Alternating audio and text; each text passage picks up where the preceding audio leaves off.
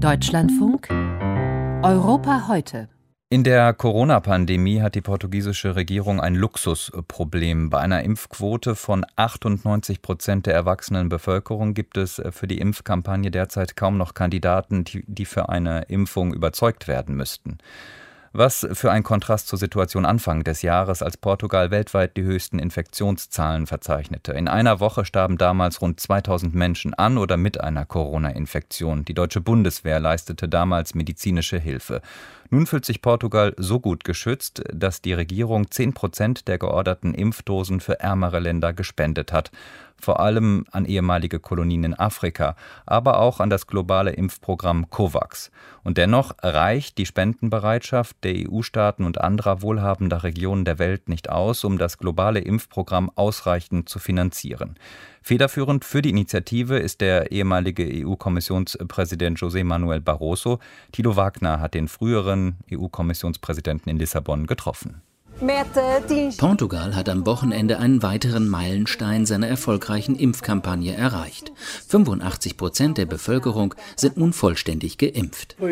Das ist ein sehr gutes Zeichen. Ich als Portugiese bin sehr glücklich darüber, sagt José Manuel Barroso, ehemaliger Premierminister und zwischen 2004 und 2014 EU-Kommissionspräsident, in einem Gespräch mit Deutschlandfunk und anderen Medienvertretern in Lissabon. Der Grund für diesen Erfolg? Die Portugiesen haben einen Gemeinsinn und der ist sehr viel stärker als in anderen europäischen Ländern. Barroso ist seit Anfang des Jahres Vorstandsvorsitzender der Impfallianz Gavi. Zusammen mit anderen internationalen Organisationen bemüht sich Gavi darum, Geld und Impfstoffe für die globale Initiative COVAX einzusammeln, damit die Bevölkerungen ärmerer Länder mit Impfstoffen gegen die Covid-19-Pandemie versorgt werden können. Denn geimpft sind bisher vor allem nur die Menschen in wohlhabenderen Regionen der Welt. In Afrika etwa haben nur etwas mehr als sieben Prozent der Bevölkerung eine Impfdosis erhalten.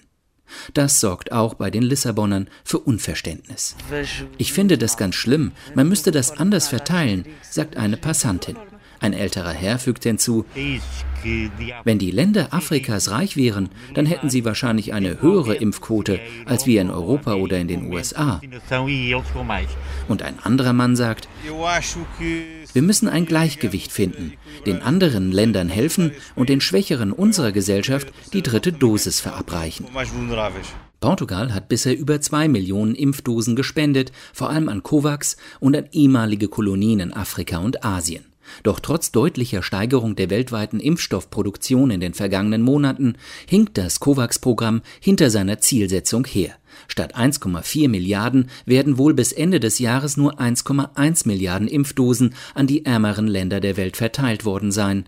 José Manuel Barroso nennt dafür mehrere Gründe. Indien habe seine im Land produzierten Impfdosen lange Zeit nicht wie versprochen ausgeliefert, sondern für die eigene Impfkampagne benutzt und die G7-Staaten würden den größten Teil der eine Milliarden Impfdosen, die sie bei ihrem Treffen im Juni in Cornwall zugesagt hatten, erst 2022 an COVAX übergeben. Barroso sieht deshalb auch die EU in ihrer Pflicht. Manche Staaten haben mit den Spenden begonnen. Frankreich hat als erstes EU-Land Impfdosen gespendet. Manche Spenden werden bilateral vereinbart und andere gehen direkt an COVAX. Es geht voran. Ich werde jetzt der EU keine konkrete Zahl als Ziel nennen, aber ich habe mit Ursula von der Leyen direkt gesprochen und darum gebeten, dass man mehr Engagement zeigen sollte. Unverständnis hat José Manuel Barroso für die Menschen, die in den wohlhabenderen Ländern das Impfangebot nicht annehmen würden.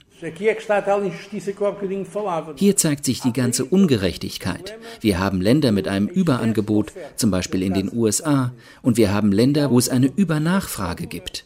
In Afrika wollen sich die Menschen impfen lassen, aber es gibt keinen Impfstoff. Und in den USA gibt es den Impfstoff, aber die Menschen wollen sich nicht impfen lassen.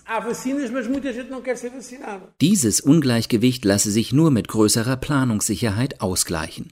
Anstatt ihre übrig gebliebenen Impfdosen zu spenden, sollten die Länder lieber mehr Geld bereitstellen, fordert Barroso.